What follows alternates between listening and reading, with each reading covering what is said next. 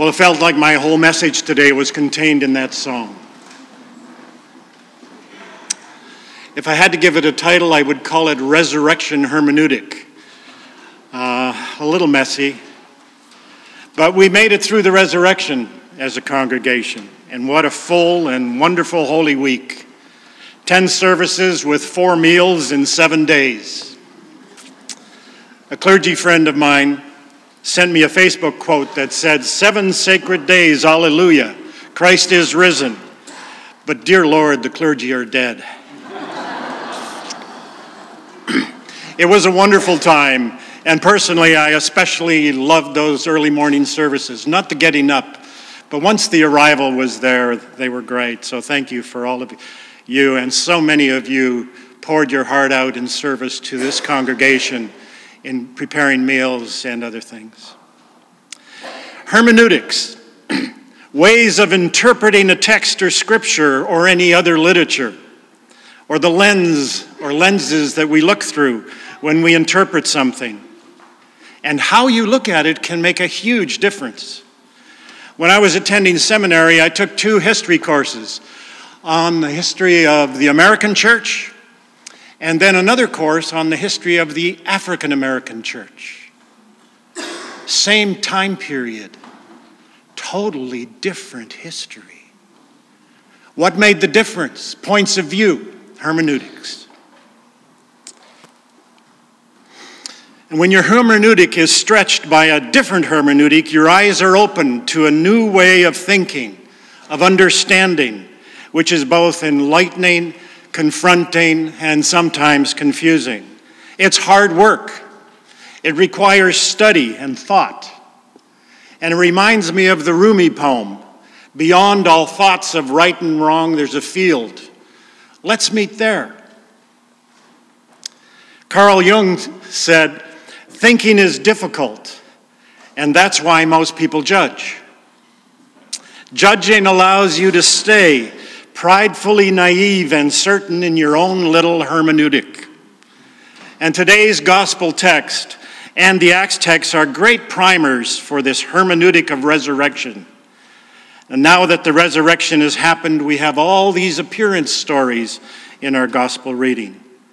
And our temptation is to go to them primarily as proofs of the resurrection. These are stories of unsuspecting men and women who have given up the dream of a political Messiah and hadn't fully understood the meaning of a spiritual or inner personal Messiah. All of them were afraid and discouraged. And many of the followers and disciples of Jesus felt their whole world collapse and sought to get away from it. And all and many of it many of them went back or tried to go back to their old lives. Judas, overwhelmed with shame, hung himself. Some went fishing. Others locked themselves in their houses, afraid that they would be next. Two went back to their home in the town of Emmaus, confused and reluctantly resuming their old life. But there were some women who didn't look for an escape. They went to the tomb to anoint the body and to be close to him, to hang onto his presence. Certainly an act of love and devotion and remorse. But it was over. They had so hoped that he would be the one. And it is in these contexts that Christ appears, displays his wounds, and eats with them. And in so doing, we see those words He opened their minds to the scriptures, hermeneutics. He did the same in the road to Emmaus story, which precedes this text in Luke. He presented them with a new hermeneutic, a bigger way of looking at the scriptures and life, a bigger lens. What might that lens be or be like? It's obvious that the resurrection was unbelievable and a big deal to the disciples, as it would likely be for us. However, I'm going to suggest that the resurrection doesn't seem to be a big deal for Jesus. What was a big deal to Jesus was the challenges of this life with its cycle of the harsh and the beautiful. And this is where we see him living, suffering, struggling, yielding, crying, worshiping, listening, healing, exhorting us to not fear. Nor do I think he's telling us to hang in there in this life because resurrection is coming. And if we persevere, persevere, we'll get to heaven or at least avoid hell. And for Jesus, all of that I think was a given. Why are you frightened? He said. Why do you doubt? Why do doubts arise in your hearts? I told you all of this was going to happen. The Messiah must suffer and die. And he is inviting us to live now and live fully in dark capital letters. See the divine presence in all of life. Take my presence to Jerusalem. Take it to all the nations. Wherever you go, make the presence of the divine bigger. So big that people recognize the presence that has always been there, right in the ordinary miracles of life, the times together, the meals, the presence behind all relationships, the love that sustains the universe, the spirit that tells us we are more than just our biology, the voice that says, You are the beloved. Resurrection is great. but what if these appearances are foremost about presence? Where two or three are gathered, he is there. He just shows up and says, Don't be afraid. Notice that he is here communicating, eating, loving. And these are the places where God meets us, where Christ's presence becomes real. He appears in the ordinary places, in the joys and struggles of our lives, and especially in those places we go when life just feels like too much. That presence is everywhere. What's unpredictable is our awareness. Erasmus, the Christian humanist, had a quotation that hung over the door of Carl Jung's residence in Geneva, written in Latin Vocaritas atque non voctus et Deus adjurat. Henri Nouwen says that Latin is the only ecumenical language because it's the only language no one understands. the translation is bidden or unbidden, bidden or unbidden, God is present. G.K. Chesterton's controversial line Every man that enters a brothel is looking for God. Divine presence. It's an awareness that what we truly need is always with us and in us. And we look in the wrong places, not knowing it's always right here. And I'm suggesting these appearances are not primarily about life after death. For Jesus, that's a given. These appearances fulfill what the message has been all along. The, mess, the Messiah is to suffer. God suffers with us and for us, exactly assuming that the res- and assuming that the resurrection is a given. And Christ is saying, I'm in this thing called life with you. To be spiritual is to yield to the realities of life, both the gift and the challenge, the joy and the suffering. And the only loving response is compassion. And this compassion makes all of us fellow pilgrims and sufferers. Now, suddenly, any one person's pain becomes all of our pain, and any one person's joy becomes all of our joy. We are called to be a community of joyful eating sufferers. This is the motivation behind all that we do. Now, before these appearances, the disciples didn't get it. After these appearances, the collective faith of the disciples, and perhaps the church of history, became the best evidence for the resurrection. Their servant martyr lives wouldn't have happened otherwise. They would have all gone back to their former safe lives. In fact, it was as they tried to go back to their old lives, to those places of safety, that Christ's presence told them, You're no longer good for that life. Take up your cross and follow me. I will live with you. I will love with you. I will suffer with you. I will walk with you. I will never leave or forsake you. In fact, I will die with you. This is divine presence. As it was for the disciples, this is hard to believe. It's too good to be true. And to demonstrate that in such a simple way, Christ does something very normal. Let's have something to eat. He's almost saying in verse 44, like, what's the big deal? I told you this was going to happen. I came, I suffered, I died, and here I am.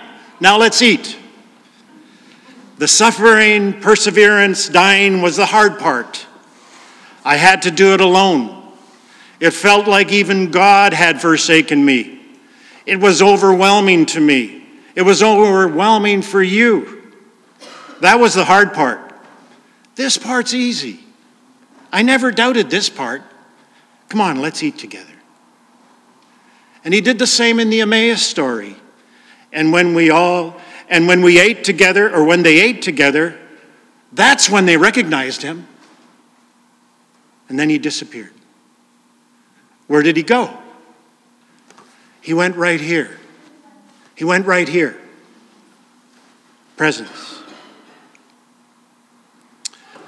Jesus in our text doesn't make this, his appearance, a teaching moment or a lecture or a parable to a captive audience. He sits down with them and eats.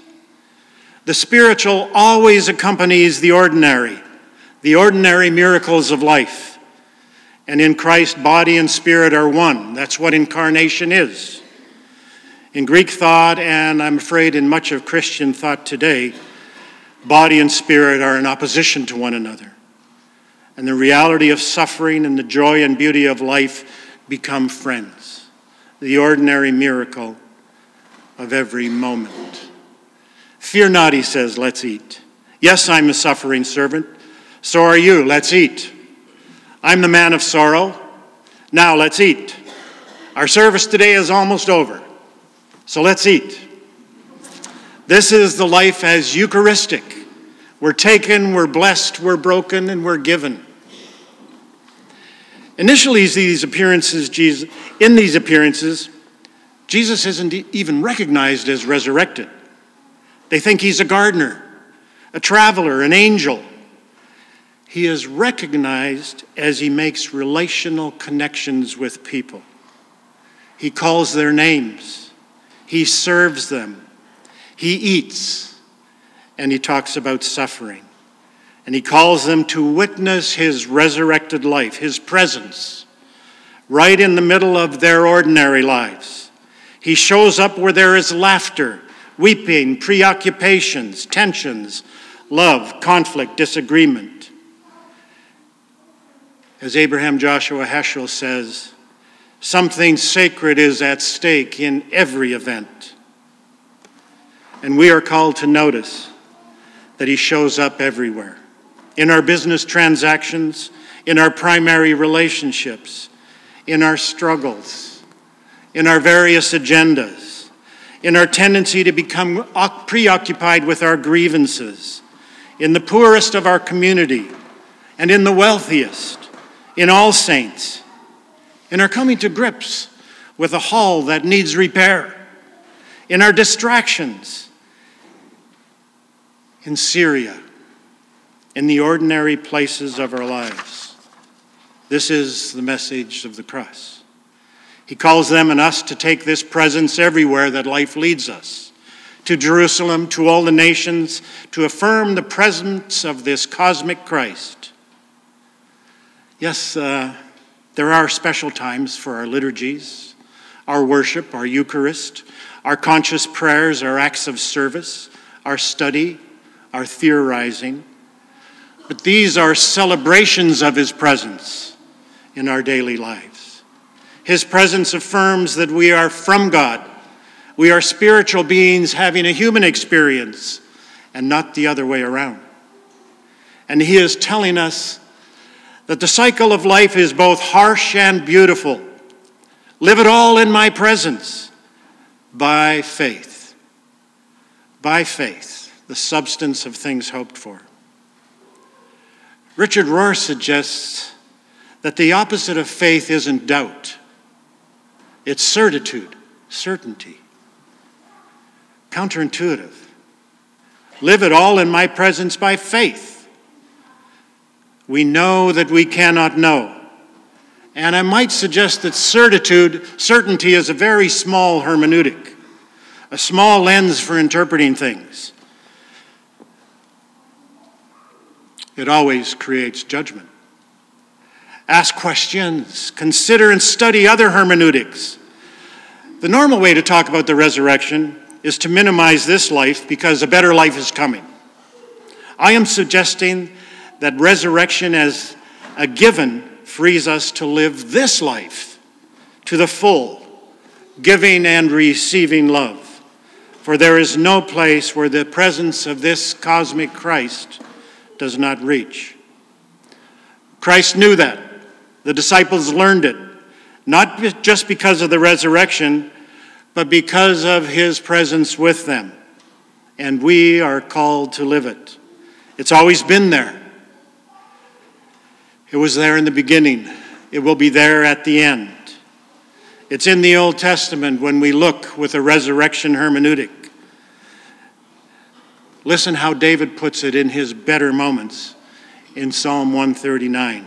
And listen to these words as a reflection of that divine presence that is inescapable. O Lord, you have searched me and known me. You know when I sit down and when I rise up. You discern my thoughts from far away. You search out my path and my lying down, and are acquainted with all my ways. Even before a word is on my tongue, O Lord, you know it completely. You hem me in behind and before, and lay your hand upon me. Such knowledge is too wonderful for me. It is so high that I cannot attain it. Where can I go from your spirit? Where can I go or flee from your presence? If I ascend to heaven, you're there. If I make my bed in death, in Sheol, you're there. If I take the wings of the morning and settle at the farthest limits of the sea, if I say, Surely the darkness will overwhelm me, and the light around me become night, even the darkness is not night to you. The night is as bright as the day, for darkness is as light to you. For it was you who formed my inward parts. You knit me together in my mother's womb. I praise you, for I am fearfully and wonderfully made. Wonderful are your works, that I know very well. My frame was not hidden from you when I was being made in secret, intricately woven in the depth of the earth. Your eyes beheld my unformed substance. In your book were written all the days that were formed for me, when none of them yet existed. How weighty to me are your thoughts, O God! How vast is the sum of them! I try to count them they are more than the sand. And when I come to the end, I am still with you. Amen.